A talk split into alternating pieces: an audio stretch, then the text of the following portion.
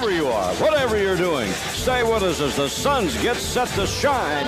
Perry to Gar Hurd. Here's the jump shot. Comes to Marley, a long three. He got it! He got it! Into Booker. Here's the three. Suzanne! Another Sir Charles, and he flies in for a wham, bam, slam. Bravo time!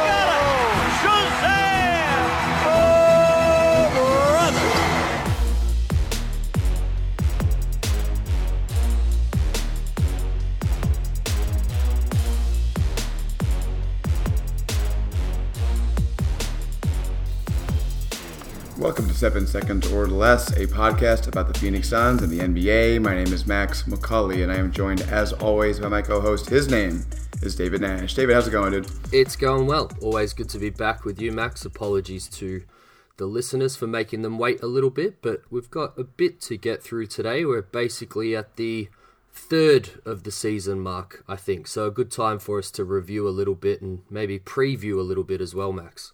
Yeah, real life has gotten in the way a little bit uh, with our recording schedule, so we do apologize for missing last week. We're going to try to make it up for you by doing something a little more comprehensive this week. We know the team hasn't been super fun to watch lately, so uh, rather than focus on the uh, games that just happened, although we will talk about that in the leaderboard, we are going to focus more on whether we think the Suns, when they finally return to strength, which they have been unable to uh, to get there at any point since the first game, David, uh, we'll see how they look uh, going forward. Yeah, it's a difficult one, and maybe we'll never see it. That's kind of the the dreaded feeling that everyone's getting at the moment as they announce uh, Ricky Rubio possibly out tonight. We're recording this one before the Houston game for the listeners, so uh, yeah, we may never get there, but hopefully they get uh, some of the main pieces back, which I think will be the the main takeaway from this discussion, Max. Yeah, at least they have Booker back now. It was a it's a rough watch whenever he doesn't play, but uh, about, Yeah, uh, and off off the injury report too, which maybe they just didn't want to put him on and really depress fans. But uh, off the injury report for that uh, wrist contusion, they were calling it. So that'll be uh, one to track, but hopefully all good with him now. Maybe they ran out of room in the report. There just was no physical space to put him. no more paper. All right. Well, enough complaining about injuries, David. How about you uh, recap what's been happening lately before we get into our leaderboard and then the rest of the show? The Phoenix Suns are 11 and 17 after 28 games, Max, aka one third of the season done. As I said, there's been a bit of news about, as we said, Ayton came back for one game before that ankle sprain. Uh, Booker, as we said, missed three games in the last week or so with that forearm contusion. Uh, the Suns went to Mexico, of course, and as we said, that very long injury report. Cam, Rubio, Tyler, Frank, and Dario Saric all spent some time on the injury report over the last week or so, which is not great. But last week that we missed, I'll just run over very quickly. We the last win we had, Minnesota, 125 to 109. Then we lost to Memphis, 108 115. The Spurs, 119 to 121 in Mexico. That was a bit of a heartbreaker. Uh, but on to this week, the loss to Portland, another heartbreaker, 110 to 111. Max Oubre had 24 in that one. Rubio had 10 and 14. The loss to the Clippers was happy to kind of just write that one off. Uh, you know, Ayton's return, he had 18, 12, and 3 with one block, I think. Uh, and Oubre had 19. And then the real disappointing one, as you mentioned up the top there, OKC 108 to 126. Rubio had 24 and 8. Booker had 18 points max. So we're now fourth in the division, six games ahead of Golden State and one game back of the Kings. 11th in the conference we've fallen to, half a game above Minnesota and half a game behind the Spurs, and all the way down to 20th in the NBA max, half a game above the Detroit Pistons and half a game below the Spurs. But after game one and the DA suspension here, you know, would you have taken this record at the start of the year? I keep asking you that, Max, but 11 and 17, it looks a bit depressing right now, but uh, yeah, it's an interesting one. What, what are your thoughts? Knowing everything that has happened, I would take it. Um, but previously, I would have taken it even without knowing what has happened. Now, I think that if you would have told me this was the record uh, without me knowing anything, I'd have been a little disappointed about it. Yeah, that's that's the thing, you know, and you kind of have to remind yourself sometimes. Is I think we all would have taken it, particularly. I think most people noted that the the schedule to start the season was going to be pretty tough, and Yeah. we weren't sure where we were going to get some of our wins from. Of course, I was thinking about it just earlier this morning. Got some wins against, you know, Philly was a big one. Uh, that Brooklyn game, I think, was another big one. So all of our hopes kind of changed a little bit, and our expectations too, Max. Yeah, know, a lot of this is coming because we're having some really bad luck in close games. Uh, our scoring margin still has us in the playoffs, I believe. I think we're eighth in scoring margin. Mm-hmm. So, or maybe ninth, or something like that. So, you know, it's only minus 0.3, so it's almost neutral. I mean, these, these games like the Portland game and the San Antonio game, those are just heartbreakers, man. Like, you- they could have won both those games fairly easily. Yeah, and that kind of changes the course a little bit. And as we'll get into a little bit later, the, the bottom of the playoffs in the West is is still wide open, which is why it's not all totally doom and gloom, even sitting at eleven and seventeen right now. Yeah, no, it's not. So we're going to talk a little bit here about uh, you know how it can get you know maybe even better. Actually, uh, Dave, what do you want? You want to do leaderboard first, or you want to go into our, uh, our our preview of the season coming up here? Let's get the leaderboard out of the way for the listeners. We don't have to spend too much time on that one uh, this week, I don't think. Uh, so let's jump into that, Max. Okay, I'll start off with uh, my five star player. It was kind of hard this week. I went with Oubre, uh, the most consistent throughout the week. He had a couple big shots, and some of those games should have won us uh, the game in Portland. So I went with him. What'd you do?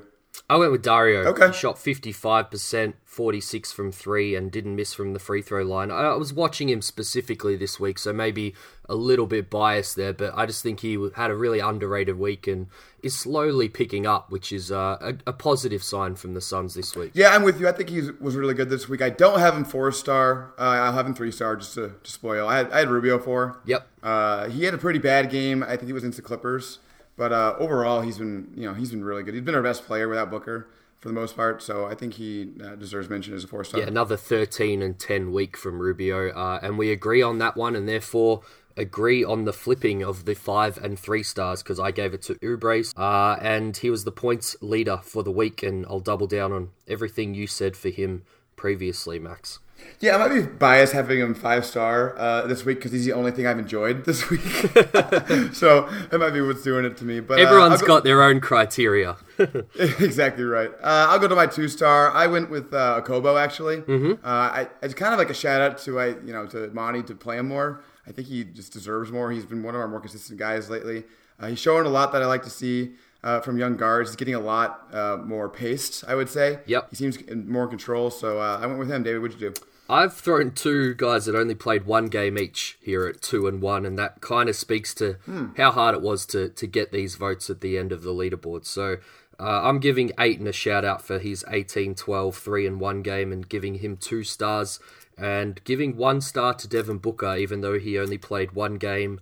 Uh, and only had 18 points in that game. I still think it, it just says a lot about this week that there was not many options at the bottom of the leaderboard here, Max. Yeah, I struggled with this one too. I ended up going Booker, uh, like you, with one star. Uh, and maybe this is a good transition into what we what we saw from Ayton when he got back and what we expect from him going forward. Uh, I didn't have him on my list largely because I don't think he was really that good in the Clippers game. I know he had a gaudy you know, counting stat line, but he took 19 shots. Uh, if your big is taking 19 shots to get 18 points, that's kind of a problem. yep. Uh, he, he's not, you know, he's just not going to be able to score efficiently if he keeps up this thing where he flings the ball at the rim every single time he catches it in the mid range, which is what Zach Lowe was humorously saying on his podcast this week. like he's ever seen a player who just just so quickly will just throw the ball at the rim as soon as he gets it in mid range. Yep. Uh, he's got to start attacking. Uh, one free throw attempt he had in this game, which was his first free throw attempt of the season, including preseason. Mm-hmm. Uh, and, he, and he missed it. But, you know, I think he's going to be a fine free throw shooter. I'm not worried about him missing it. I'm more worried about him not getting there. Yep. Uh, and then the three point shooting, I mean, he's not doing that. We're, we've been teased with it a little bit. Uh, he even teased us by kind of making like a setback move a little bit. It looked like he was going to go for a three. Uh, it didn't happen. Uh, I think we're going to have to see, you know, at least one of those. Hopefully, both those things happen. Whether it's drawing free throws or shooting threes, or he's just not going to be uh, an efficient scorer, David. Yeah, I, I totally agree. Before we jump fully into that, I'll just remind the listeners that we're talking about the Portland Clippers and OKC Thunder games for their votes that they submit this week. And if they missed week eight and still want to send those through as well. More than happy to accept those from everyone. But yeah, let's jump more into DeAndre Ayton now, I think, Max, and, and discuss a little bit more of what you're saying. You know, the first question I did have for you is, you know, what did we see different from the Kings game to the Clippers game, which is really the only two uh, data points we've got to go off right now with DeAndre Ayton. So, you know, I, I think you made the points pretty clear there, but it, w- it was night and day, those two games against each other, Max. Yeah, I think Ayton came out pretty rusty. Uh, he was forcing it early, I thought, in this game. I think Sacramento, he was a little more in the feel of the game and such, which makes sense. He was playing games, you know, in preseason stuff before that. Yep. Uh, I think we're going to see better Ayton, and he even got progressively better throughout the game, I thought. Mm-hmm. Uh, stretched in the second quarter that was quite good, and the third quarter as well. Uh, offensive rebounding, I like to see some of his activity on the glass. Um, defensively, I thought he was pretty poor. I think that was probably my least favorite part of the way he looked. He just wasn't as engaged as he was in the Sacramento game. Yeah. For example, a little, little, little more like last season DeAndre.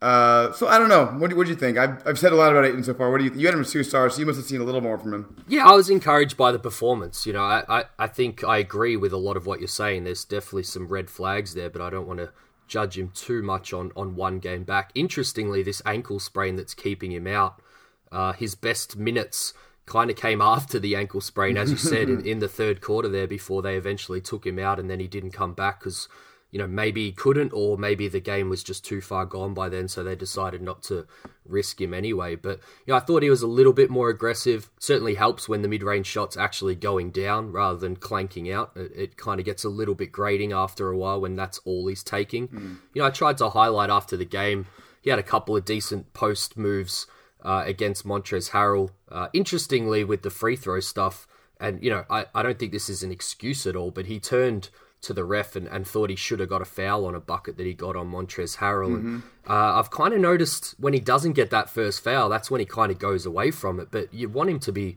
doubling down at that point and, and really putting pressure on the referee to to call fouls. It's almost like the first time he doesn't get one, then he just kind of goes, "Oh, what's the point? I'll just take mid range instead." Yeah, he shies away from contact kind of naturally. Yeah, uh, he's one of those people who doesn't like to draw contact. So I think that refs are they're going to have a hard time.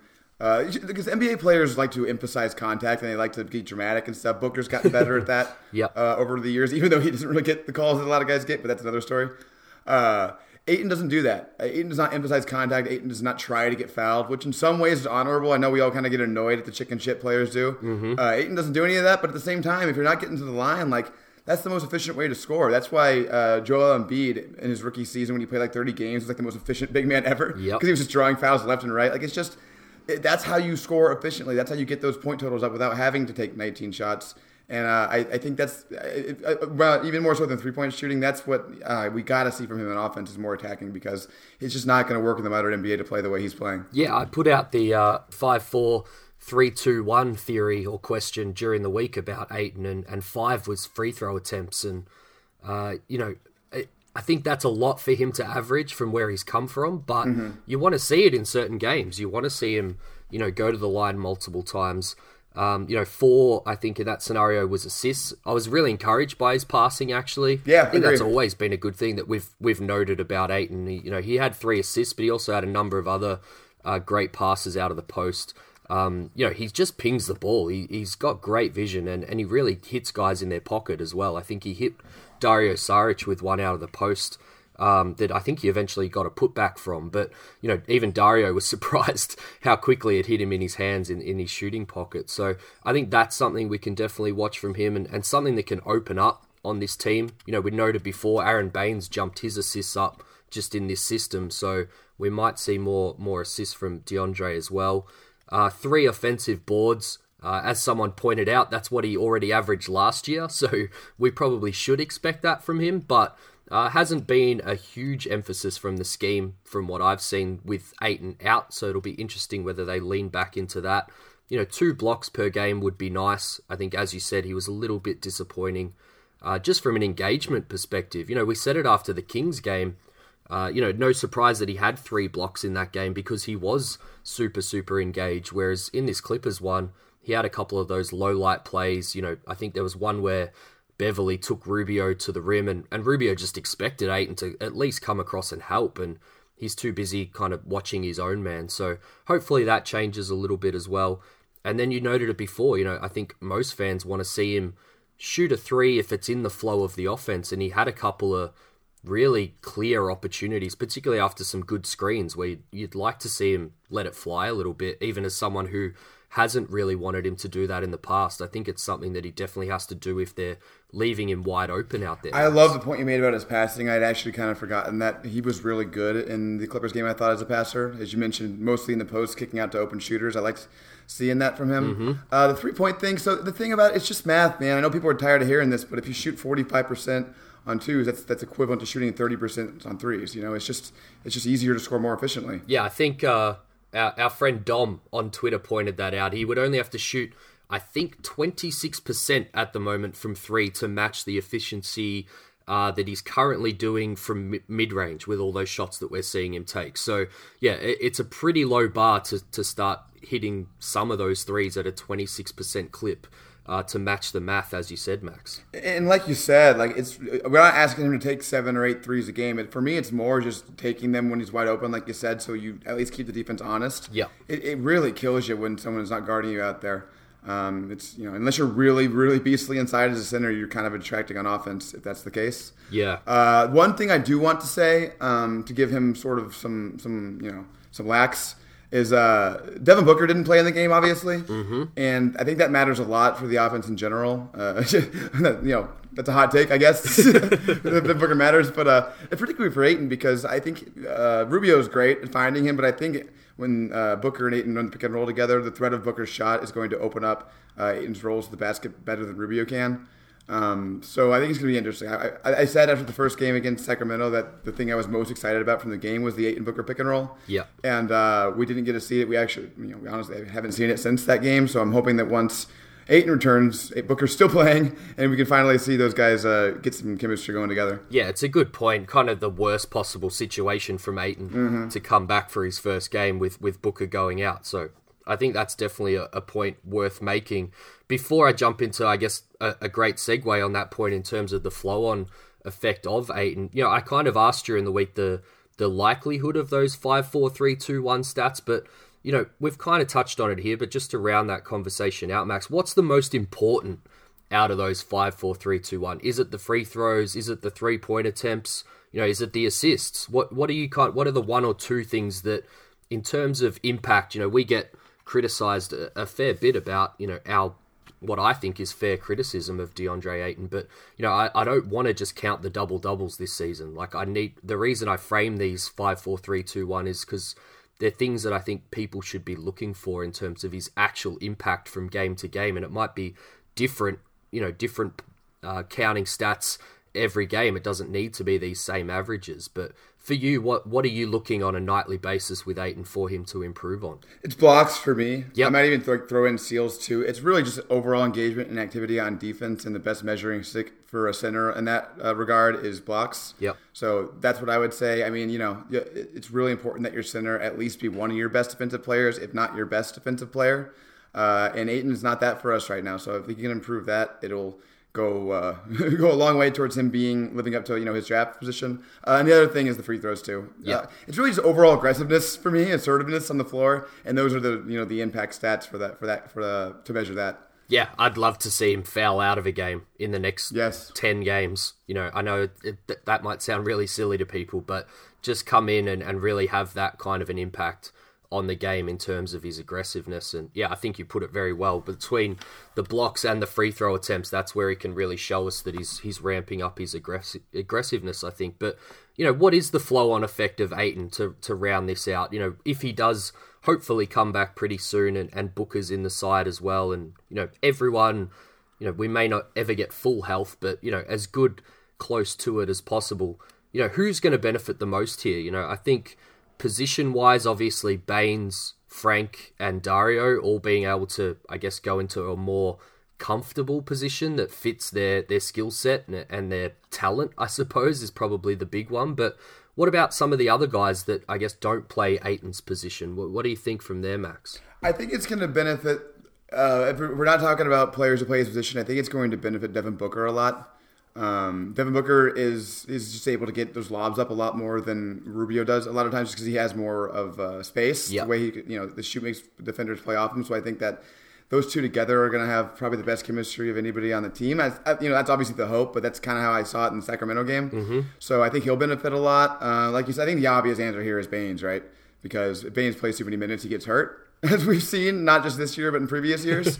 uh, so the fact that Baynes can get into a role that fits him a little bit better. Hopefully, he can stay healthy and, and return to the form he had uh, earlier this season. Yeah, he really struggled against Steven Adams last night, and I saw a few people picking him apart a little bit, which I thought was you know a little bit unfair to be thrown back in the starting lineup against uh, you know against a big brute like that. So yeah, I'd love to see you know 40 odd games I suppose from Aron Baynes in a in a solid set role as you know 15 20 minutes off the bench where he can really settle himself and, and have an effect. So yeah, I think you've touched on the main guys there, but you know the flow on effect is pretty large of Ayton coming back into the team. I think from you know you can even bring up someone like Kelly Oubre, just those little things that we're hoping to see out of him. If he doesn't have to be the number one or two scorer every night, we, we can see him lock down a little bit more on defense and things like that as well. So, you know, there are a lot of positives with DeAndre Ayton coming back and what he can do for the whole team, I think, Max. Another uh, candidate I'll say for people who benefit the most from this are Suns fans for not having to watch Frank Kaminsky start at center anymore. uh, and listen, I, there have been some fights on Twitter over over Frank. Uh, I've been probably overly mean to him because of you know just how much he can't play starting center in the NBA and how frustrating it is to watch. Mm-hmm. Uh, he does have some offensive ability, obviously. Uh, it's a little, it's been a little overrated, I think, by certain people. Uh, his free throw shooting is abysmal for, for what he should be shooting. Yeah, that's his layup. He can't make a fucking layup for his life. But uh, I think returning to a smaller role obviously is going to benefit him, and also you know, if he's not playing well, you don't have to play him. You know, you can just play Diallo instead, or just go with Ayton and, and Baynes uh, the whole game. So that that's always nice. Just having more players to choose from, so you can not have to play players who are playing poorly, is uh, kind of the overall benefit here we're looking for the most. And that's probably a, a, great segue into talking a little bit more about the roster and I guess surprises and, and positives so far versus yep. uh, disappointments and, and some negative contributors, Max. Yeah, so maybe we'll start with a, a surprise positive contributor. I think Okobo leads the list for me. Just I didn't think we were going to get anything out of him. Yep. And uh, I actually think he is can underutilized by Monty, and maybe the biggest mistake Monty's made uh, can maybe combined with a negative contributor we're about to get to. But uh, yeah, I mean, I think Okobo could really stabilize the second unit, and he has, you know, he makes some plays every once in a while where he gets to the rim or he, you know, he kind of make a step back. But we were, wow, Okobo kind of has some, you know, latent score, like high volume scorer upside there. Mm-hmm. Uh, I'm interested to see more from him. Yeah, I mean, he was drafted as a, you know, combo guard who. Uh, his best game, I think, in Europe was a, a 40 plus point effort in a in a big game. So, yep, that's really what put him on people's radars. I guess in terms of uh, expectation. You know, we were talking about him essentially being off the team before the season started. We just thought that the uh, the writing was on the wall and they were going to move him as soon as possible. So if you compare that to some of the things that he's shown in games, then yeah, he he probably should be atop of this list. I very much agree with you about the Monty point. I'm still very confused by that. Obviously, when you draft a guy like Ty Jerome and are quite high on him, uh, as soon as he's healthy, you want to inject him into the team. But it, it kind of came at the exact same time that Elie had played, you know, quite a few good games in a row in that backup bench role and then got sat for Ty for no reason other than the fact that Ty was, you know, back and healthy. And, you know, if we look at how well or how not well Ty Jerome has performed so far, that's the biggest head scratcher from me so far from Monty is uh, why Elie got sat uh, right in the midst of, of playing quite well, particularly because we know he is such a, a, a, confidence player, Max. We can go ahead and jump to that right now, the disappointment. We'll go back to positive after. Yep. But uh, since you brought him up, Ty Jerome, I think, you know, it's pretty obvious. It doesn't take an expert to say that he has not played well. Mm-hmm. Uh, he just, it doesn't seem ready yet. I will I will give him a little bit of slack for the fact that he's had some really you know in and out misses, from, especially from three a couple times. yeah, it's been tough, real tough for him. But and he also you know there's times when he uses that floater and he does get the shot out that looks nice, but he's just not ready. Especially and this has been the biggest flaw for Monty is he was playing him as the, as the sole creator at times. That's just he can't be that right now, not even close. If he's out there, he's got to be the second guard. He's got to be with Okobo or with Booker or with Rubio. Uh, there, there's no way he can be the, the, the primary uh, option guard out there. 100% agree. Uh, a, a, guy we both know very well, Zach Milner, uh, on Twitter, that uh, does some great draft work and is probably uh, the biggest fan of both the Suns rookies outside of Suns fans, you know, made the great point that he should be playing more running off screens using his shooting ability rather than mm-hmm. as a, a, primary ball handler. You know, maybe the Suns, I think James Jones said he was the best uh, decision making guard in the draft or, or, something like that, wasn't it, Max? Yep. Um, they've, they've obviously got plans for him, but, you know, I talk about it all the time. Like, what can you use from a guy that's an NBA ready skill to get him on the court and then build those other things over time. Uh, they've they've done it with Cam, yep. uh, and they should be doing it more with Ty. You know, even the OKC game last night, Ty got thrown out there at just a really weird stage of the game where it just didn't make any sense for him to be out there, and lo and behold, he did not play very well at all. So. You know, they need to think about that a little bit more. Use his shooting, as you say, uh, and hide him a little bit more on defense instead of throwing him to the wolves as a, a point of attack defender and primary ball handler. Max. Yeah, I don't have. I have. I still have a lot of hope for him in the future as somebody who can be your bench primary and also an okay defender if he really, really gets strong. He, that guy needs to get really strong because he ain't fast. uh, he ain't elusive. He has very little agility compared to NBA guards, so he's just gonna have to be like an Andre Miller bulldog. Uh, and he has the size for it, you know, height wise. Yep. It's just a matter of whether he can fill out or not. But you know, that's talk about the future. That's not right now. He can't do that stuff now. He's got to be. I think running off screens as a shooter is a great idea for him. Mm-hmm. I also think just having him sit in the corner and you know attack closeouts or shoot corner threes makes a lot of sense. Yep. Uh, basically using the way Philly and uh, the Clippers used Landry Shamet last year and, uh, and see how he can play in that role. Uh, David, you want to go to a surprise positive contributor? Yeah, I mean, I'll throw Booker and Rubio together here. You know, they haven't worked out all the kinks, but, mm. you know, Booker's 25 points per game on 50, 40, 90. He's still just hovering over those percentages, so hopefully he can keep that up. 6.3 assists per game, so you throw that with uh, Rubio's 9.4 assists, and I believe they're the best backcourt in the NBA in terms of sharing the ball around.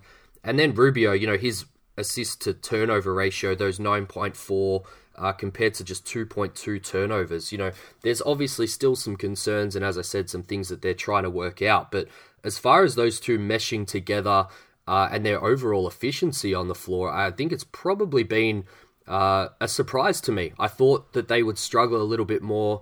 Uh, you know, we talked about a lot about um, staggering the two of them because we weren't so sure how they would play together. And obviously, you know, when Rubio misses a wide open three to, to end a game or something like that, that stands out like a sore thumb. But, you know, overall, the two of them meshing together, I think, has been a, a positive for the Suns. Yeah, no, I totally agree, uh, especially on Rubio. We, we talked about the possibility that maybe he would return sort of his Minnesota form because Utah was a bad fit for him. Uh, I think that's largely happened. Yeah. Uh, the 9.4 assists per game are the most obvious metric for that, but he really, at times, is just a true floor general out there. Mm-hmm. It's a cliche, but he actually deserves it because he actually does, you know, uh, basically have the offense work only because of his direction. Uh, and which has been great to see. And as, as, you know, you know, you and I are both huge Steve Nash fans. Obviously, anybody who's old enough to watch him which is weird that I have to say that now. Uh, knows what he was like, and, and you can see flashes of that in Rubio, which is just amazing. Uh, it's you know really helps uh, make the, the losses a little more palatable. Yeah, getting flashbacks to the seven seconds or less era, mm-hmm. Uh, and then yeah, Booker. I mean, I can't believe how much Suns fans get on his case still. Uh, Zach Lowe on that same podcast uh, that I referenced earlier had him as a third team All NBA guard so far. Yep. Um, largely on the strength of his efficiency, man. He's just been ridiculously efficient. Uh, there's just I don't think there's been I think he's still the the 25 plus point scorer who's the most efficient maybe Giannis uh, but he's just been awesome this season so I cannot uh, disagree with you at all on those two choices David yeah just to I guess sprinkle in a little bit of general NBA stuff it, it's probably not too dissimilar to the way we're seeing Philly fans talk about Ben Simmons at the moment, Max. Mm. You know, it's mm-hmm. it seems a little bit nitpicky to me, in that you're blaming other problems on a on a superstar player that uh, you know, maybe you should be looking elsewhere because, yeah, I think you're you're spot on there. Any fans that have been calling out Devin Booker's play uh, so far this season, I think they need to start looking elsewhere for their for their issues because uh, Booker has been every bit as good as probably what we hoped going into the season, Max. Yeah, I don't know if he's still up there on this stat. Remember that stat where if you combine assists, potential assists, and free throw assists, he's leading the league. Mm-hmm. Uh, I don't know if that's still the case, but I'm sure he's still near the top because he hasn't really fallen off in his passing to any extent. I think Ayton coming back is going to help him a lot. He may it may even bump his assists up more than bumps Rubio's up. Yep. We'll have to see how that goes. But uh, yeah, no, I I totally agree with you on those guys. Uh, I guess I'll go to a disappointment for me. Mm-hmm. Um, man, so I don't. I'm not going to say this over the whole season, obviously, because I think he's actually been one of the biggest surprise positives on the course of the season. But it's kind of disappointing to see what Baynes is right now, isn't it? I think. I mean, maybe he didn't come back fully healthy, and you know he's adjusting to I don't know maybe a different kind of role. But his three point shooting is kind of falling off a cliff. What, what's your assessment of the way Aron Baynes has played lately? Yeah, I think you know when those shots from the top of the key stop going in, you know, it, it definitely uh, struggles to have a, a, larger impact on the game. I was really confused by the fact that they didn't uh, start him once he was back. I think that was a disservice to him, and then threw him in yeah. uh, the last game against OKC. Will be really interesting to see what they do tonight. Uh, I think it kind of maybe leads into Ayton being out for a little bit longer than what we probably hope here, because I think you could kind of see their mm.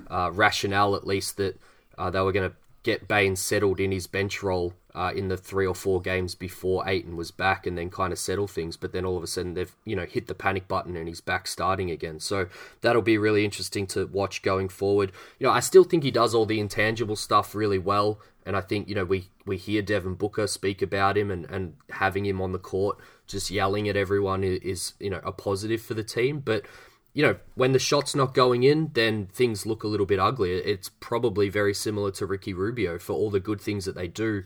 If they miss, you know, key shots or, or their percentages after a week don't look as good as what they did uh, earlier in the season, then uh, yeah, their overall effect doesn't look quite as good. But you know, it anyone who's like really really disappointed in Aron Baynes, I think maybe just got into a little bit of a false sense of uh, hope from his early season play because I was, you know, always skeptical he wasn't going to quite be able to keep up those gaudy numbers. You know, there is a reason that he's a, you know, 15 minute a night backup in the league max, and as good as he was to start the season, uh, we we can't expect that from a 33 year old center who's been, you know, somewhat of a journeyman uh, around the NBA. Yeah, no, definitely. I think it, it, would, it was, no one really expected him to keep up that other performance level he was at the beginning. He was like an MVP candidate to start the season.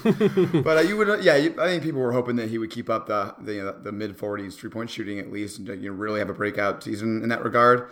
Uh, hasn't totally happened. He also I, these games are blending together for me now. But there was one game where he made a lot of bad plays in a row that really kind of maybe the Memphis game or maybe it was the Portland games. It's like he really kind of took us out of it a little bit, and it was tough. Yep. Yep. But anyway, I, I don't think it, I'm not concerned about him going forward necessarily. I just wanted to point that out a little bit. I think it's a good point about the team overall in the last week or so, just kind of losing their head a little bit, and, and guys that you probably would hope mm-hmm. would be the leaders. And I think, yeah, you, you can definitely point the finger at Aron Baynes from that respect in some of the close losses. Uh, the, the team just didn't kind of keep their cool in some of those moments. And you know, I pointed out during the week that for all the complaining about referees and stuff, uh, other than the OKC game, uh, before that we've lost six double-digit leads in a row, and, and that just shouldn't happen when you've got vets like Rubio and Baynes on the floor. So from that perspective, uh, yeah, we should definitely point the finger at a guy like Aron Baynes a little bit. Yeah, and you can even say Rubio too with some of the stuff that happened late in the San Antonio game. Mm-hmm. Uh, that was tough. Um, two more guys I want to do positive real quick. Uh, Dario, I think, has been you know really much better on defense. Than I thought he was going to be. Um, also, just lately, he's been a killer on offense too. He's just been really, really good, and I'm. Uh, yep. I think it's looking more likely that they'd keep him if he keeps playing like this. Uh, and the other guy I want to mention is Kelly Oubre. Mm-hmm. Uh, man, there are times like in the there, I think in the second quarter of the Clippers game when he started butting heads with Paul George, where he like he flashes like superstar upside stuff. He's he's this some crazy crap. He's so athletic. But you know, his decision making is always going to hold him back from that. I think. Um, but he improved it this season. Maybe he can keep making incremental steps there. But there are times when Kelly Oubre is just he shines, man. Yeah, and I think you know you always make this point, and I think it's a good one. Is you know if you just look at Kelly Oubre's numbers, uh, you wouldn't be all that impressed. He's probably the quintessential guy of like uh, you know, eye test versus uh, advanced stats test. If you're not watching Phoenix games, you would uh, mm-hmm. probably be confused about how positively we talk about a guy like Kelly Oubre Jr. But yeah, he just hits the right shots. I think he's, you know, what is it, three or four clutch threes now that he's hit yep. haven't all resulted in wins, which is unfortunate because we'd probably be talking about his impact uh, even more if they were all resulted in, in wins for the Suns, but that's not his fault. He's doing his job, that's for sure. But you know, I think really good that you highlighted both Saric and Oubre here because I think they're both the ones to watch from what we were talking about before with the flow on effect of, of DeAndre Ayton, because I think we will see their impact and their stats kind of go up as they get used to playing with DeAndre, and they've both been trending in the right direction already anyway. So might take a little bit of time to adjust things, but I, I specifically think Dario will feast with a guy like DeAndre Ayton next to him, particularly the way he's been trending the last 10 or so games, been shooting very, very, very well from deep as well. So hopefully that continues. But I'll throw a couple more out before we, I guess, transition into the next section here, Max. Got to give Cam a shout out. Mm-hmm. You know, we kind of expected the shooting to translate, but the fact that he's shooting above 40% uh, and, you know, on three point attempts, uh, if you kind of extrapolate things out to per 36, he's kind of in the top 15 in the NBA in terms of being a volume three point shooter.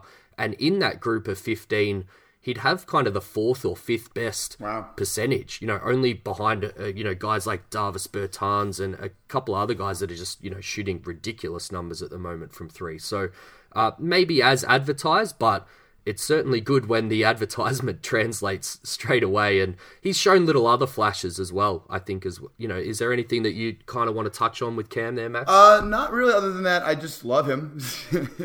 like you know, there was some Brandon Clarke stuff coming up over the last week because he had a couple big games, uh, including against us. Yeah. And uh, while I still wish we would have taken him, uh, you know, and I really wanted him at the time, obviously, uh, it's not so painful because you know Cam's beautiful shooting numbs the pain. David. I just I love great shooters.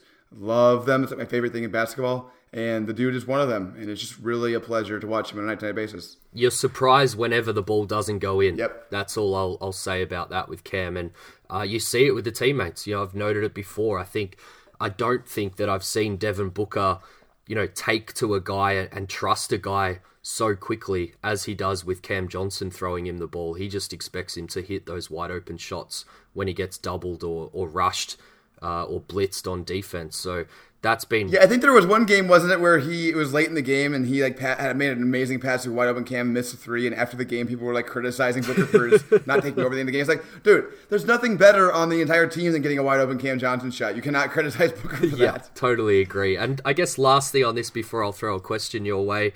Uh, Tyler, I have to bring up Tyler. Yeah, it's I've got to bring up one of him or Mikal, and uh, you know I'm a little bit disappointed in Mikal, but I don't want to throw him too much under the bus, other than his you know three point shooting not being as we hoped it would be in his, his second year. But yeah, Tyler, I thought he'd be the the key bench piece here, and he's just completely disappeared.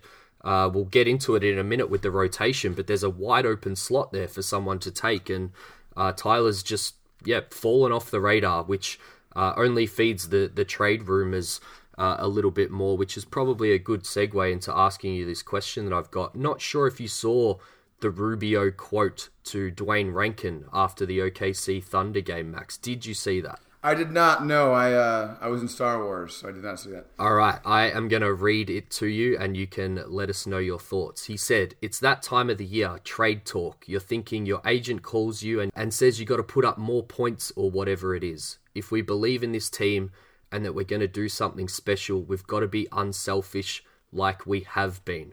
I'm really confused by this quote, particularly on the back of the OKC Thunder game, because straight away I went who could he possibly be talking about? And I'm just not sure who's playing a selfish way in the last week or so that, that, that this quote could be directed to, or whether it was more just a, a, general observation from Ricky Max. Yeah, I read that more as being like a, a veteran, been on teams like that before, sort of thing. Yep. Um, and trying to nip it in the bud before it even happened. Because yeah, I agree with you. I think that you know I, I can't think of a single person in this game who is who is selfishly holding the ball for themselves or taking too many shots. I, I, I don't. I mean, you know, most would say Booker's probably taking too few shots. Yeah. Uh, Kelly, you know, he's not a good passer, but he's not like he never passes. He's not as much of a black holes as he has been. He tries. So yeah, I, I don't really. Yeah, I, yeah, I don't really see who. He, I think he's got to be more of a general comment about you know just trying to prep the team for this season. Uh, when I say this season, I mean this trade season. yep. And I think a lot of players are looking over their shoulders uh, to some extent. And he just, you know, he, I think he's saying you got to not do that. You got to cut that crap out, you know, before it happens. Yeah. Who should be worried? Obviously, Tyler's a, a big one. I'm starting to maybe think that Mikal should be yep. a little bit worried. I think they're going to get to a point of frustration where they look to make a, a bigger move, and he's still going to be, you know, I guess a prize piece in a bigger trade. Uh, anyone else kind of spring to mind, even as just like losing their minutes uh, or, or their their spot in, in the rotation? No, I think you nailed the two, and Mikal's the interesting one to focus on because it's becoming really hard to make make anything out of Mikal. I don't know what's going on with him, man. I tweeted the other day that he's either the, the, the best the best bad player of the NBA or the worst good player of the NBA. yeah, I, I, thought that was a good summation. I just can't figure him out, man. Like defensively, he really does impact games, like absolutely. And the metrics actually really like him. The metrics like him a lot more than like Kelly Oubre, mm-hmm. uh, which may surprise Suns fans. I mean, maybe it's, a, it's definitely a flaw in some of the metrics, but also, I mean, you know, it's it's harder to see the impact of defense sometimes. Uh, but Mikal is absolutely uh, great on that side of the ball. The problem is, man, offensively. Uh, kind of the opposite. Like he just he's so inconsistent. He disappears so much. I think the San Antonio game when he when, you know, the first time he's gotten a start at shooting guard for Booker. Uh, we were kind of hoping to see him maybe you know use the opportunity to get more aggressive. Yeah, I think he took three shots or four shots in the whole game. It's just you can't do that uh, when the team's kind of relying on him to to provide some offense, especially when he's in that role for Booker, and he's just not capable of it yet. Yeah, I think you know as his biggest supporter, you know I think he's gonna shine on really good teams, and I, hope it's in Phoenix. But uh, when you go through some frustrating patches, yeah, it, it's very hard to ignore the fact that he looks very bad when the team's struggling, and you kind of hope that there's some guys that can, you know, grab the bull by the horns and, and take things over, and that's just not him. I've even noticed a, a couple of times on the sideline where Monty has, you know, motioned to him and, and said you got to shoot that when he when he hasn't. Uh, and he's had him on a really, really short leash as well. So, yeah. yeah, just kind of trying to read things from the position that I sit over the other side of the world, just watching on a broadcast. But I think the frustration is starting to pile up in terms of the way that they're treating him game to game. So, yeah, a really interesting one to watch, but also probably a great time for us to switch over to talking a little bit more about the, I guess, rotation as a whole, uh, if and when they get most of their core guys back here, Max. Yep. I just want to say one quick last thing on Mikal, which is that I agree with you that the teams out there are going to want him. They're going to think they can fix the offense, and they're going to see the metrics on the defense, just think that they could really make him to a player. Mm-hmm. So if the Suns are looking to make a big move, I think he will be uh, definitely a chess piece for that kind of move. Uh, healthy rotation, yeah, it's interesting. Um, you you want to go ahead and go through what you think the starters and the bench unit will look like uh, once we have everyone back? Yeah, I mean, I'm just going off Monty's original comments around a, a 10 man rotation and a, a, core four sort of idea. And you kind of look at it Ayton, Dario, Kelly, Book, Rubio starting 5 mm-hmm. Then you got Baynes, Cam, and Mikal, I think, are kind of three reserves. Frank's obviously the floating one where you'd kind of hope that he doesn't have to play every game as a you know backup power forward. Uh, but maybe you could do with an upgrade there, particularly maybe with some athleticism. Uh, and then just question marks as far as backup guard goes, whether it's point guard or, or combo guard. And uh, you look at the rest of the roster, they're all combo guards Jerome, Johnson, Okobo, Carter. Uh, and no one is kind of putting their hand up for that last spot, Max. Uh, so I would argue that Okobo kind of is. I don't think that Monty sees it that way. But for me, I would have, and I agree with you on everything else you said. By the way, the, the whole rotation, uh, I think it's all that's all correct. Yeah, I think the guards, the swing spot here is, I, I for me, if I was running the team, Okobo would kind of be signed, sealed, and delivered as the backup point guard. Yeah, Uh, I just think he's he's earned that so far. Maybe he'll play his way out of it, but for now, that's I think he's the guy who obviously should be there. And then I think the other guard spot is going to be a competition throughout the season between uh, Ty Jerome, Jevon Carter, and Tyler Johnson. Like I think whoever's you know playing better in practice, they can both get spot. They can all get spot minutes. Then you know whoever is like grabbing the bull by the horns and is showing they deserve to be out there. Maybe, maybe he's the guy who plays, or maybe they're gonna have to get to a point where they just use three guards for the most part. You know, stagger Booker and Rubio uh, with with Okobo. Yeah, that, a little more. So maybe Okobo takes even a bigger role on. That's certainly one way to get Frank out of the rotation as well. Is you know you play more uh, Kelly Cam and Mikal together, which we've you know yep. we've said we, we want to see more of. So Oubre is essentially the the four in that scenario. Uh, but yeah, you need I guess two guards to put their hand up and uh, force Monty's hand a little bit. So yeah, I, I think that's a good point by you. Okobo has probably done the best job at putting his hand up, but for whatever reason, it's not being noticed by Monty. And yeah, I don't want to go on some huge diatribe uh, about Monty because we've certainly touched on the, in the first 45 minutes, you know, some of the problems that have been presented with Monty, but uh, haven't been all that impressed, I guess, off the back of that Okobo point and just the way he's kind of uh, putting some of these combinations out here. He, he does have to, I guess, uh, fight around and, and try and find what's going to work, but Uh, I think he's probably doing a little too much of that and, and not giving guys a chance to settle into their roles and um, you know just work together. You know, it, again the the starting five's not the issue here. I looked at it still as of today. Baynes, Booker, Kelly, Rubio, Saric. So that starting five uh, has played the most minutes for the Suns, 168 minutes together. Those five, and they're still plus 12.2. So I think the bench is the issue, and he's playing too many of those bench guys together rather than trying to find some lineups that have some uh, you know, positive impact players in there as well, Max. Yeah, uh, so I, I, agree to an extent. I will say, and I, obviously you know this, everyone knows this. He's, he's his deck is not full. Yes. Uh, he, I'm sure he would be playing that starting lineup, but that's plus twelve more if he had it ever. Mm-hmm. Um, you know, how many times has he had Rubio, Booker, and Baynes in the same game since that seven and four start? It's been like one or two games. Yep. Um, so that that makes it tough. Uh, obviously, he hasn't had eight in the entire time.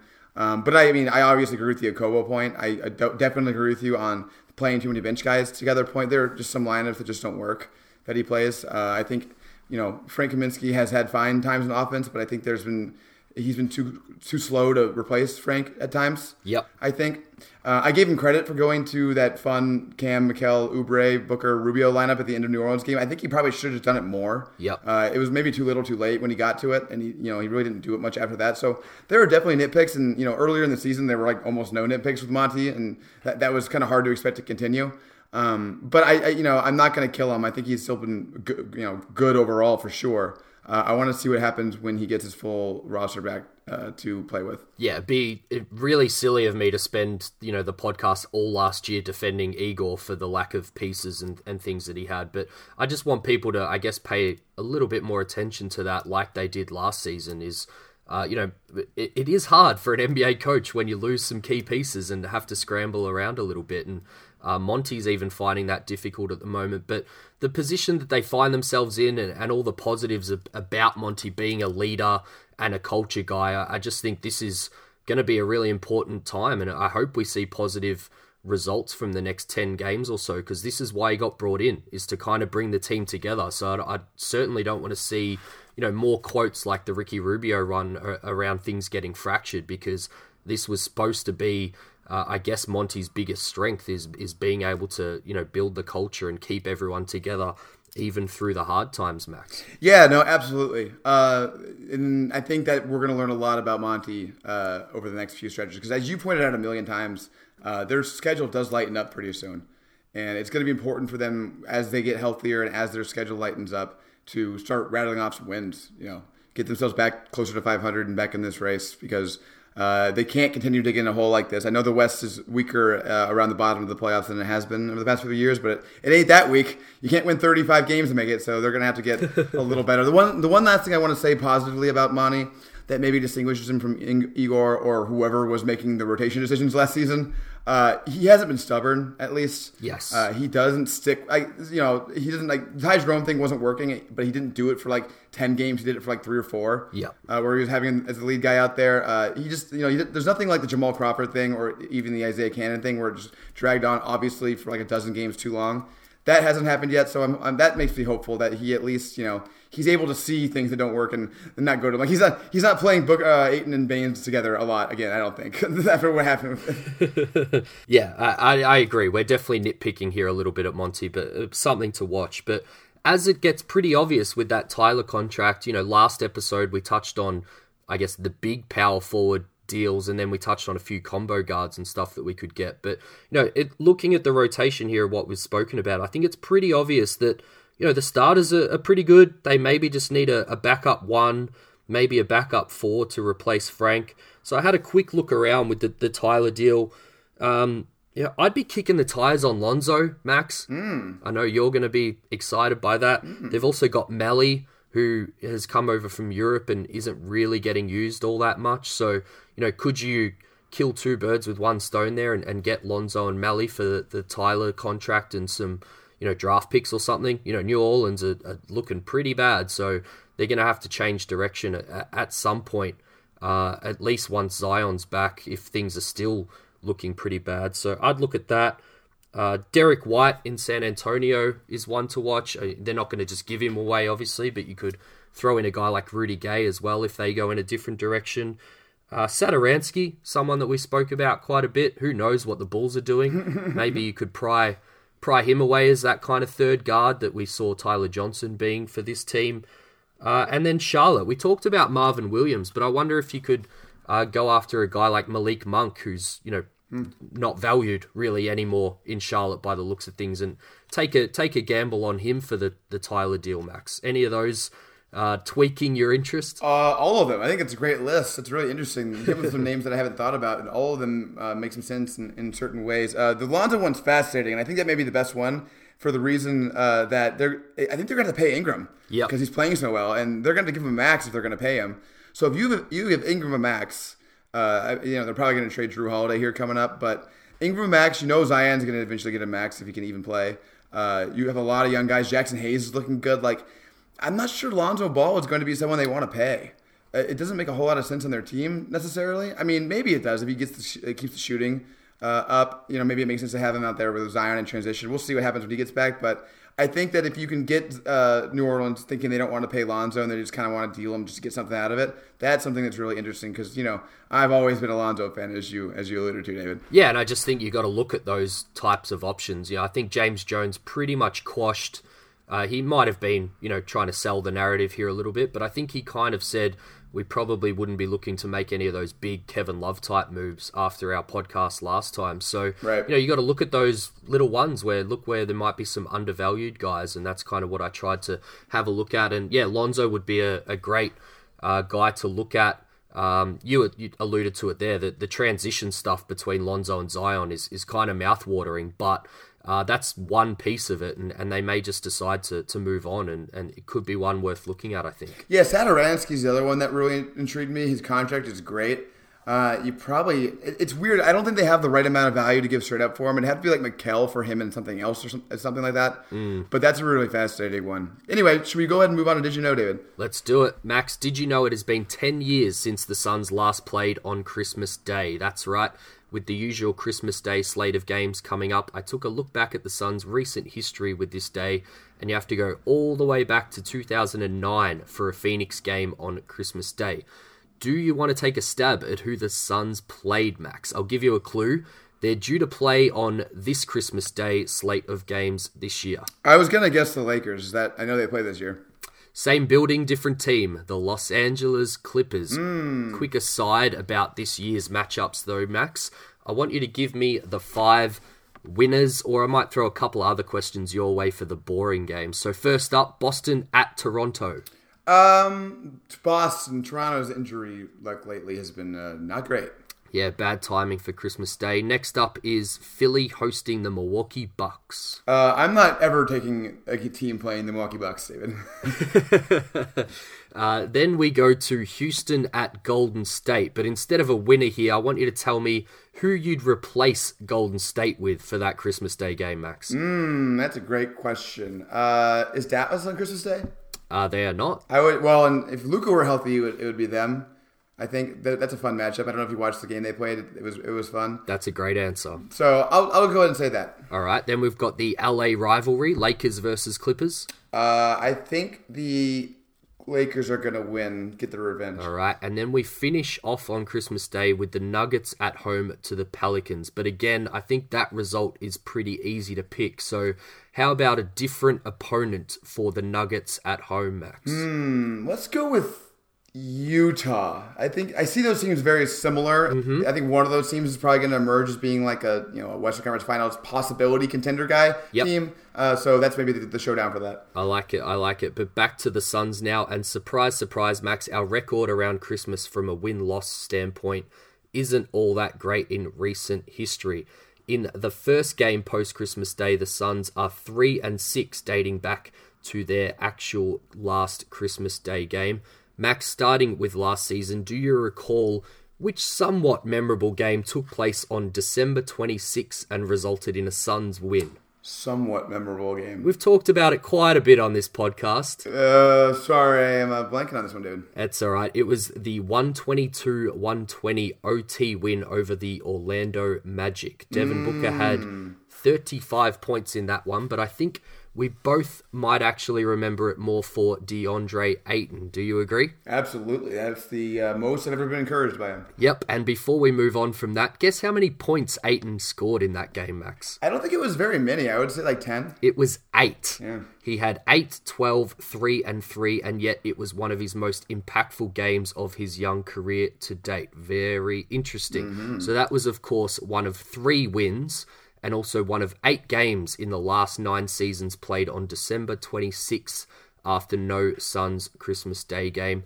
Quick fun fact for you and the listeners, Max. We had you replace New Orleans and Golden State before. One of the eight games on December 26 was actually the first of the season in 2011 after the lockout, a one point loss to open the season that came to New Orleans. And on top of that, only once in the last nine years have the Suns not played until December 27th after Christmas, and that was in 2013 when Phoenix fell 85 to 115 to none other than the Golden State hmm. Warriors. And Max, this season becomes yet another season without a Suns Christmas Day game, but also the second time in 10 seasons that we play on the 23rd and then not until the 27th. Guess who we play in that one, Max? It's one of the teams we've been mentioning a few times here. The 27th? Yes, Um, I know we play Golden State soon after Christmas. Is it them? that is correct. Keeping the 27th of December rivalry tradition alive, but hopefully a much better result than the 115 to 85 loss that I mentioned before. But back to that last Christmas Day game now, Max, a 124 to 93 thrashing of the Los Angeles Clippers at home in Phoenix in 2009. Max, our magic number seven stands out here because seven Phoenix Suns players scored in double digits in that game, and you are going to tell me who all seven of them are. Oh, God, I hate you. uh, Steve Nash. Had 14 points to go with eight assists. This is the 09 10 season, correct? Correct. Uh, Amar'e Stoudemire. Had 26 points on 10 of 15 shooting. Grant Hill. Had 12 points and an almost perfect night from the field, free throw line, and three. Channing Frye. Was not one of them. Hmm, Jared Dudley. Jared Dudley had 18 points on the back of a team high four threes. Goran Dragic. Shh. Had 13 points. Um, how many more do I have? One. Uh, two to go. Uh, Jay Rich. Jay Rich had 18 points, 8 boards, and 4 assists. And one more bench player, Barbosa. Barbosa, had 12 points. In fact, the only starter not to hit double digits in this one was the guy you mentioned before, Channing Frye. So now, Max, to round out Did You Know this week, there was a pair of brothers listed as ina- inactive for this Clippers Suns game, one for either team. That was Blake Griffin on one side and Taylor Griffin on the other. They both wore number 32. So 32 plus 32 is 64. Channing Frye wore number 8. So 64 plus 8 gets us to 72, the number of this episode, Max. But the Wow. 09 10 game was obviously the last season the Suns made the playoffs. So, with no Xmas Day games this season, things aren't looking good for the Suns in the tea leaves. But let's discuss now their real chances to end the playoff drought now. Taylor Griffin was a underratedly bad draft pick. Like I know, I know it was really late, so the value wasn't that bad. But like, oh my god, he was not an NBA player. He only got drafted because his last name was Griffin. You know what? I actually was unsure whether we drafted or picked him up as a, a free agent. I had to go back and look, and I had the exact same thought because they used a pretty good second round pick on Taylor fucking Griffin. Oh, was it? What was? I thought it was like later. What was the uh, second round pick? Oh, that's a good question, but I remember being surprised. But to be honest, even if it was 59 or 60, it was probably still a bad pick. Just throwing a pick away, basically.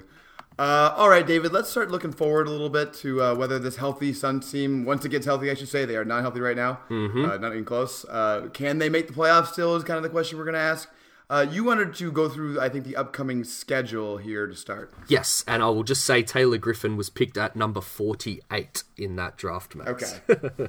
okay, so that's definitely throwing away a pick that could that could possibly result in a player. My uh, my first observation here, Max, is I actually had us at 13 wins at this stage of the season when I predicted uh, a 35 win total. So not exactly a, a scientific process, but when I went through and circled on the calendar before the season started, uh, I had us ahead of where we're at now, which is interesting.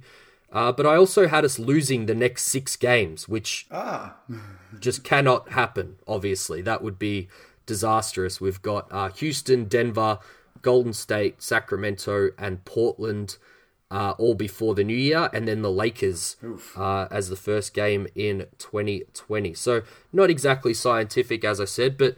You know, I'm still focused, you alluded to it before, on the Knicks to Knicks run that we have coming up in early January. So I wanted to get your thoughts on that. We're, we're 11 and 17 at the moment.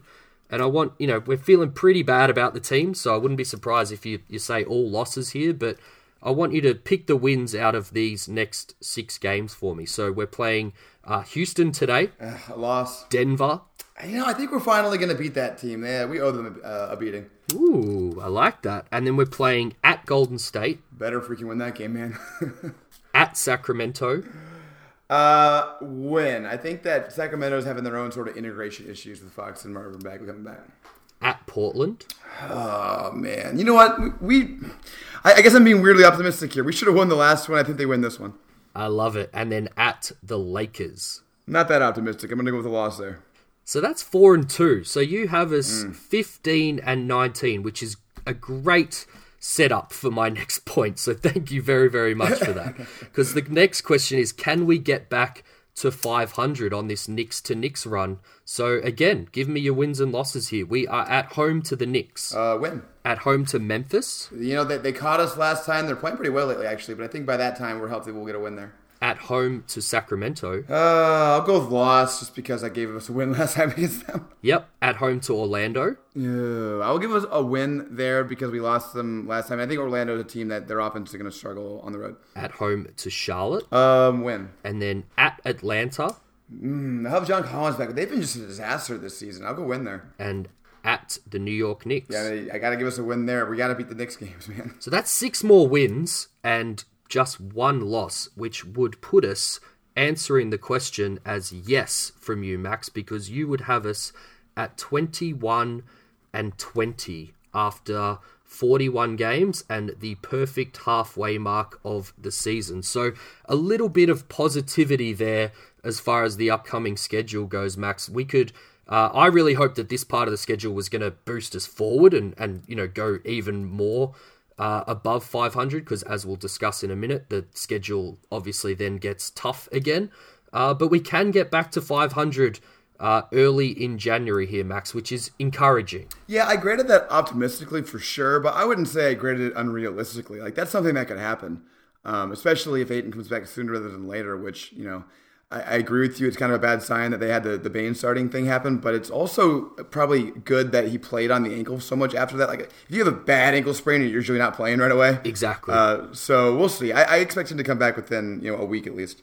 Yeah, true. Uh, yeah, a lot of it's probably going to come down to how many wins they can pick up in this initial six games and not get Yeah. too far below 500. But yeah, main point being that there's a stretch coming up which should coincide with the team being uh, fully healthy where they can really make a run on here, Max. But did you have any other, I guess, observations about the schedule coming up as a whole or, or any important times for the Suns? Yeah, no, I think the I, I mean you've been focused on this for a while. We referenced it earlier, but that Knicks Knicks stretch is just it's so important. Yeah. I think if, if they're if they if they struggle against that stretch and they go 500 or below, I think you know their playoff chances become uh, sort of a mirage at that point. Yeah, and it's a real setup for pretty much the rest of the season. Is they've got to, you know, I think the recipe here is they've got to take care of teams with worse records than them, pick up their fair share of games, uh, particularly in the West, which we'll get onto in a minute. You know, with the the teams that are kind of around the same record.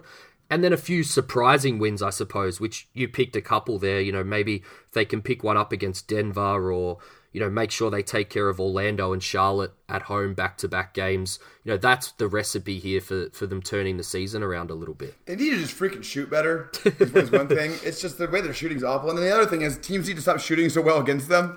Yeah. Uh, I think they're suffering for some pretty bad luck right now. Uh, not, not my hot take, especially, but even putting the injuries aside, Uh, I think that they've, you know, we've mentioned the close game luck earlier. I think the refing, I don't like to blame refing generally. I think it all evens out. I don't think anyone has anything against the Suns, but I think Alessandro, uh, Ali on Twitter made, made this point. I think it's correct. Young teams, just in general, or teams that haven't proven themselves, just don't get the calls that proven teams get. Mm-hmm. Um, that's just something that's always part of the NBA. It's been that way forever. So uh, I think maybe that'll start to sh- even out a little bit. Hopefully, uh, the shooting luck definitely will because that's just the way regression to the mean works. So I think there's definitely a better times ahead. This is likely the nadir of the season. Um, it's just hopefully the better times are enough to uh, you know erase kind of what's happened lately. Yeah, I think you know you create your own luck, and that's what we're looking for the Suns to do with, with getting on a bit of a run here. I think yep. the rest of January is okay, so that becomes like a, a above 500 month. I think February is a around a 500 month. There's kind of littered some really tough games, but some definitely winnable ones. Uh, 14 games in March is is really really tough. The the only easy wins you can schedule there are kind of Golden State, Minnesota, Cleveland, and Washington. The rest of them are pretty pretty tough. And by that point, Curry could be back, so maybe Golden State exactly. And then April's really soft. Whether they're completely out of the race by then, uh, we just don't know. Hopefully, what we're saying here is they can set themselves up, but you kind of end with uh, the Thunder, Cleveland, Chicago, Minnesota, the Pelicans, and then they end with three games that right now look really tough Utah, Houston, and the Lakers. But there's every chance that, you know, things at the top are, are kind of settled and, and teams are tanking or, or mm-hmm. you know, maneuvering for playoff seedings and things as well. So they could get really lucky if they're still in it to, to end in April, Max. Yeah, finishing with the last game of the season against the Lakers is really a blessing, honestly, because there's a really good chance LeBron and Davis don't play in that game. 100%. LeBron never plays in the last week of the season. exactly. Uh, all right, do you want to move on to maybe uh, what's next that you got on your on your little list there, David? I think we should go, uh, you know, as we have with most of the episodes here, maybe have a, a bit of a discussion about the bubble teams. And yep. there's probably two two questions straight up: is uh, is it still a race for two spots? Which I think the answer is is pretty obvious too, Max. Yeah, it definitely is. Uh, it's it's uh, Lakers, Clippers, Nuggets, Mavericks, Rockets, and Jazz are making the playoffs. Mm-hmm. Uh, so now it's just down to that seven and eight, which currently are the Thunder and Blazers. Who are you currently comfortable cutting entirely from the discussion? Uh, Warriors, Pelicans, and I'll still say Grizzlies, even though they've been playing a lot better lately and are only yeah. a game and a half behind the Suns. yeah. Uh, they just don't have the profile of a team that makes the playoffs. Yep, I agree. Uh, and then I guess I'll throw the. Oh no, we'll leave that that question to the end. So we'll, we'll jump in here. Who did you say is, is in seventh and eighth at the moment? Right now, the Thunder are seventh, Blazers are eight. Okay, and they're uh, Thunder's fourteen and fourteen, I believe, and yep. and the Blazers are thirteen and 16. I also had a, a quick look at uh, how Phoenix has fared against these teams as well. Phoenix is 0 and 1 against the Thunder after that loss last night with two games left, and also 0 and 1 against the Blazers, but with uh, three games left there. So uh, those tiebreakers might become pretty important, I think, Max. God, those Blazers and Spurs losses just kill us, don't they? Oh, man. Uh, they're oh. so bad. But uh, I do want to issue an apology on behalf of this podcast to the Oklahoma City Thunder for repeatedly not including them in the race when they are now in the seventh seed comfortably, a game and a half above the Blazers and uh, three games above us. So that was a mistake. I think we all just kind of assumed they were going to trade their guys and they just weren't going to, you know, weren't going to play out the string. But at this point, I don't think that's a guarantee. I mean, if they don't get offers they like from some of these guys, they might just decide, hell, let's just go make the playoffs. Let's get SGA some playoff experience. Let's maybe have Chris Paul look awesome in a playoff series and increase his trade value. Mm-hmm. Uh, I, you know, I'm not really sure they're going to trade these guys off, David. What do you think? Yeah, it's a tough one. I still expect Presti to, to pull the ripcord at some point, but you're right. It's a small market team. Maybe the playoff experience and, and playoff money at some point might become – uh, a smarter move for them, particularly if they're not getting offers they want for mm-hmm. you know guys like Gallo, Schroeder, I suppose, even Steven Adams, who's pretty hard to to find a home for. So yeah, at least for now, we're going to be including them a lot more. I'm still, you know, if I had to pick, I'm still confident that they, uh, I guess, force themselves out of the race by the trade deadline. But it's really one that we're going to have to keep talking to them uh, about them at, at, least until the trade deadline, where they uh, show their hand a little. They're bit. a fascinating team. The other thing about them too is that after the Paul George trade, they're just loaded with picks. So like, yeah, are you really if you're if you're like in the playoff mix, you're the seventh seed still and have a comfortable lead, like. are you trading Gallo for a bad first round pick from the Clippers or somebody? Like, why would you even need to do that? Like, you have a bunch of bad, you have a bunch of good first round picks. Why, you don't really need a, a, pick in the 30s, you know? It's a it's a great point. It's interesting. Yeah, for sure. So we'll see what goes on with them. Uh, maybe let's move on to the Blazers because I think they've been one of the hotter teams in the league lately after such a bad start, mm-hmm. and it, it, it's coincided with the Melo thing. I'm not really sure it's entirely because of him, even though he killed us. but uh, I think a lot of it's more just Dame's Dame's back, and he was uh, you know hurt a couple of those games. He's playing awesomely. Uh, CJ's come on a little bit more. Uh, I don't know. They're they're dangerous. Anytime you have Dame and CJ, you're dangerous, David. Yeah, my question here is: Is Dame the best player of all of this, you know, group of of bubble teams? And I think you know maybe outside Karl-Anthony Towns pushing him for for that uh, mantle. I think the answer is yes. And and whenever that uh, is the truth, I think they're going to be a, a, main danger here for the seventh and eighth spots. Yeah, I think that's right. I'd have him above KAT, but those are the two best players. Booker's probably the third best player mm-hmm. uh, in the group. But uh, yeah, I mean, Dame, Dame Dame's one of my favorite players. I love Dame Lillard. And in our game, he had one of the worst first halves I've seen from him ever. Uh, but then he really came on in the second half, and it was largely the reason they beat us. So anytime we go against the Portland Trailblazers, I, I, I'm, I'm always nervous about Dame Lillard. Yep, I agree. Who else are you worried about here? Mm. I would say I'm worried about the Kings. Um, some of the stuff they did without uh, Bagley and Fox really impressive. They were pretty good. Mm. Um, they still don't have a very good point differential relative to uh, their record at minus two point seven. Um, and yeah, it's just you know they may trade Bogdan also because I think they're going to want to yep. uh, not pay him. Given the money they have invested in Harrison Barnes, oops, and other guys. So that's interesting thing to look out for. That could really hurt them. But yeah, I think they have a higher upside than the Spurs do. I, am not as nervous about the Spurs. I still think the Spurs are pretty bad. Yeah, it's an interesting one. Phoenix obviously one and one against the Kings with, with two games left, being a, a division rival. So they're going to be important games for the Suns as well.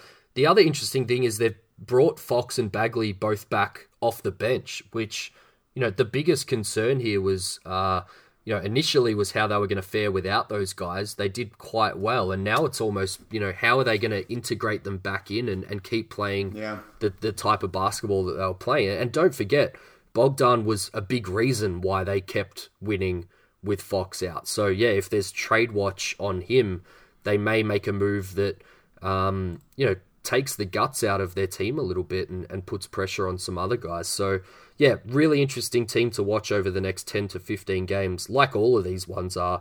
I'm still a little bit worried about the Spurs, even though I do agree with you that they probably sit on the, the other half of not being uh, too much of a danger at 11 and 16 at the moment. Uh, that loss that the Suns, as you said, probably the worst loss of the season, just in terms of ones that they should have won and, and going 0 and 1 against another bubble team here with, with two games left. So, yeah, and then I guess the other two teams are Minnesota, and I would throw Memphis in there just by you know sheer fact that they're they're in the group at the moment uh, among those two and a half games or whatever that splits these seven teams. But uh, you know, if Mini can only go ten and seventeen with the way that KAT went to start the season, other than maybe trade watch with them and shaking things up, I, I don't know if they can drag themselves back into it. They've man. lost nine games in a row, David. That's a bad sign. Uh, if you lose nine games in a row, you're probably bad. I think that's safe to say. So yeah, that's they're a kind of a discouraging mess right now. Uh, now you know we just, us Suns fans just got to hope uh, Karl-Anthony Towns demands out. That's currently my hope. But uh, back to the Kings thing, I just I don't know if you saw uh, their game against the Pacers or anything about it. Mm-hmm. But I don't know. Did you notice or hear that Bagley and Fox both came off the bench in that game? I did. That's what I alluded to just before. Yeah, it's uh, Bagley played really well actually off the bench. Um, so maybe they'll keep him there. I can't imagine they're going to keep Fox on the bench. That's kind of crazy. Um, but Bagley off the bench may be something that'll work for them. I really like Marvin Bagley. Uh, so yeah, it's going to be interesting going forward and following this. I it's I, I forgot how much it sucks in some ways to be part of something like this. It's just hard on a nightly basis. You have to worry about what other teams are doing too. Uh, uh, it'd probably be less hard if the Suns didn't lose every game. Um, but uh, yeah, let's, hope the Suns start playing better until these other teams uh, especially the hot ones like Sacramento fall off a little bit. Hey, it makes it interesting at least. I think I saw a tweet yeah. earlier today. I think we had four wins at this stage of the season mm. last year. Uh, 11 and 17, if you had told me, I probably would have said we were out of the playoff race, but I think a few things have, have fallen the right way for the Suns where they're still right in the thick of it here if they can turn things around. Uh, you know, hopefully with this stretch that we're talking about in the new year. But if you had to, you know, we've done this a few times. If you had to rank the teams, where would where would you put them? Don't don't include Phoenix for now. I'll, I'll hit you with a follow up question after that. So, in terms of most likely to make the playoffs, yeah, just rank their I guess their level of danger towards the Suns right now.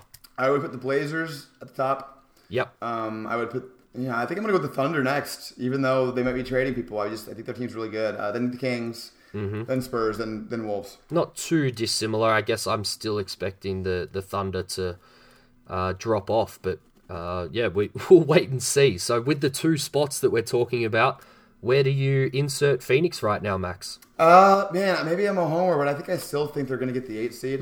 Uh, I just they just haven't been healthy at all. I mean, like it's hard to really kill them for the way they're playing lately because they haven't had Booker for three of those games. They haven't had Baynes for a lot of them. They haven't had Rubio for a lot of them. They never have them all at the same time. Ayton missed almost every single game this season. So like, it's really hard to be like, oh yeah, the Suns have sucked lately. They're not making the playoffs. Like this is not the team we're going to see. And even with this whole thing, David, uh, like I said earlier, uh, point differential wise, they're the eighth seed. Like they're the eighth best point differential in the in the West. And a lot of it's come down to the fact they've lost a lot of these uh, close games at the end. The, if they would have won the Portland and the Spurs game, they'd be in a much. We'd be talking about them much differently. They would be the eighth seed still. So you know, I, I think that you know if, if that luck kind of turns around, like we said, a lot of these shooting luck turns around, the repping turns around maybe a little bit. Like there are a lot of things holding them back that I think aren't inherent flaws with their team.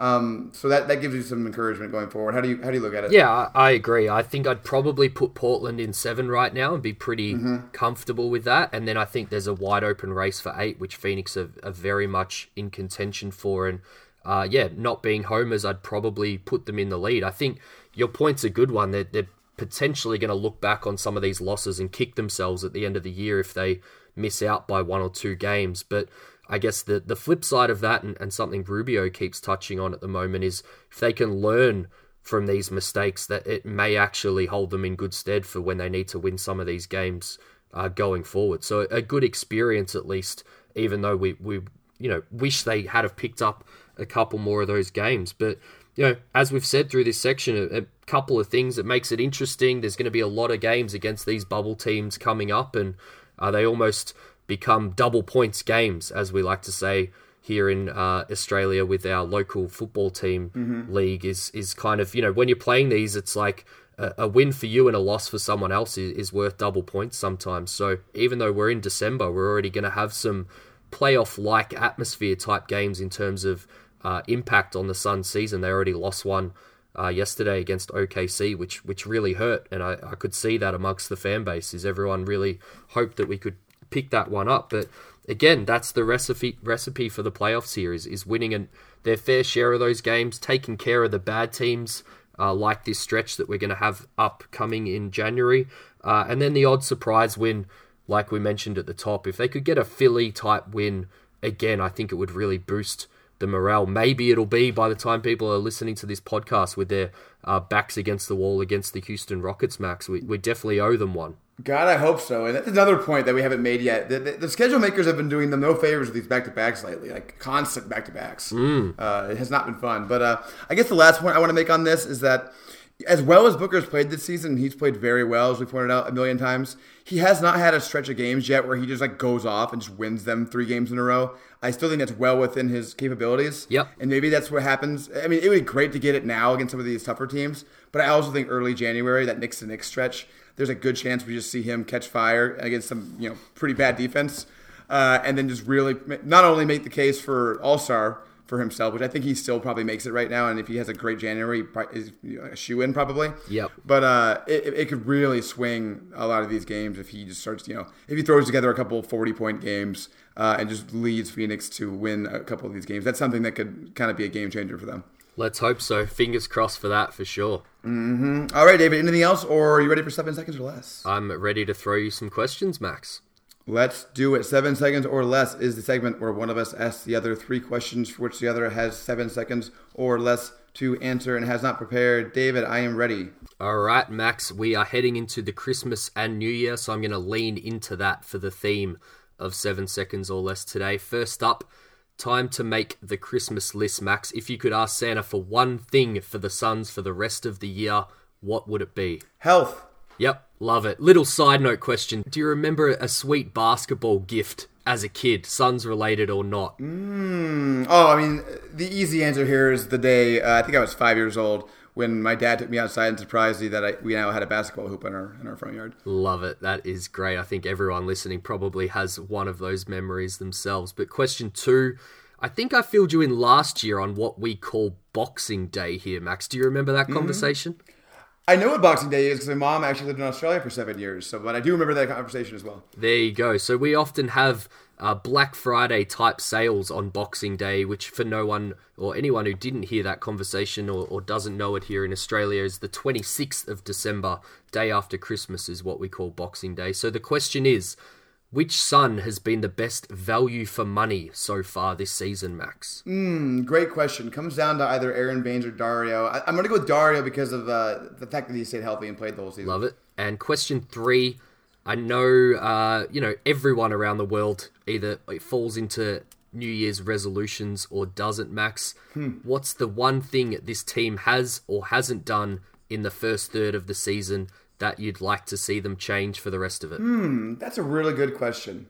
I, I think it and early on we had this, we haven't had it lately. I think a resolution to get back to the defense they were playing Where you know, they're not they're not, you know, inherently good defenders, a lot of them, but they at least were getting in the right spots. They were playing on a string on defense. That's fallen off a lot in a lot of these games. Mm-hmm. I would love to see them get back to that. Like we saw it a little bit in the first half of the uh, Charlotte game, and then it totally went away. I want I want to see them playing like that uh, again. Yeah, Monty's made reference to it a couple of times and even said that that's kind of on him to get him back to that. So yeah, uh, that'll be interesting to see. Have you ever had a New Year's resolution, Max, good or otherwise? Uh, I'm sure I've had them. You know, they're one of those things that uh, that you know you always make and, and, and don't adhere to. if I'm going to make one this season, though, it's going to be to to stop getting angry over losses and Suns losses and not get angry during the games. Like God, we all have to remember, guys. This is just sports. We got to stop getting angry, so angry about it. It sucks. It's disappointing. You want your team to be good, but at the end of the day, you know, it's not impacting your life actually. So that's a I, I gotta stop getting so angry. That's a very good point to end this segment and pretty much the episode before we jump into signing off and, and giving a few people a shout out here, Max. Yeah, so uh, for everybody listening, please rate, review, and subscribe. We really appreciate it. You can follow me at MaximCC11. You can follow David at the Four Point Play. David, you alluded to some stuff we want to talk about with reviews. Yeah, just a shout out to uh, Cody. Devonte and Stephen T uh, for giving us comments and reviews on YouTube. Uh, we put all the episodes up on YouTube, so good to see people uh, interacting with us that way. And then on iTunes, where we ask for it, we've seen uh, a few five stars come through and just the one review. So uh, by Mahomes We Trust, who says, Best Suns Pod, great stuff. Short and sweet. Uh, but we love getting all reviews from everyone. So shout out to Mahomes. We trust Max. Absolutely, we love anything. You can comment with literally just a period or something. We're fine with it as long as it's five stars. as long as five stars, we're good. But uh, yeah, that's it for us. Thanks everybody. We'll be back probably next week. We'll see. Christmas is this week, but uh, David has some time off, so we'll probably be able to find the time. Yeah, happy holidays to everyone, and as you said, hopefully we'll sneak in one more episode before 2020 hits us, Max. Yep, I'm hoping so. Thanks, guys.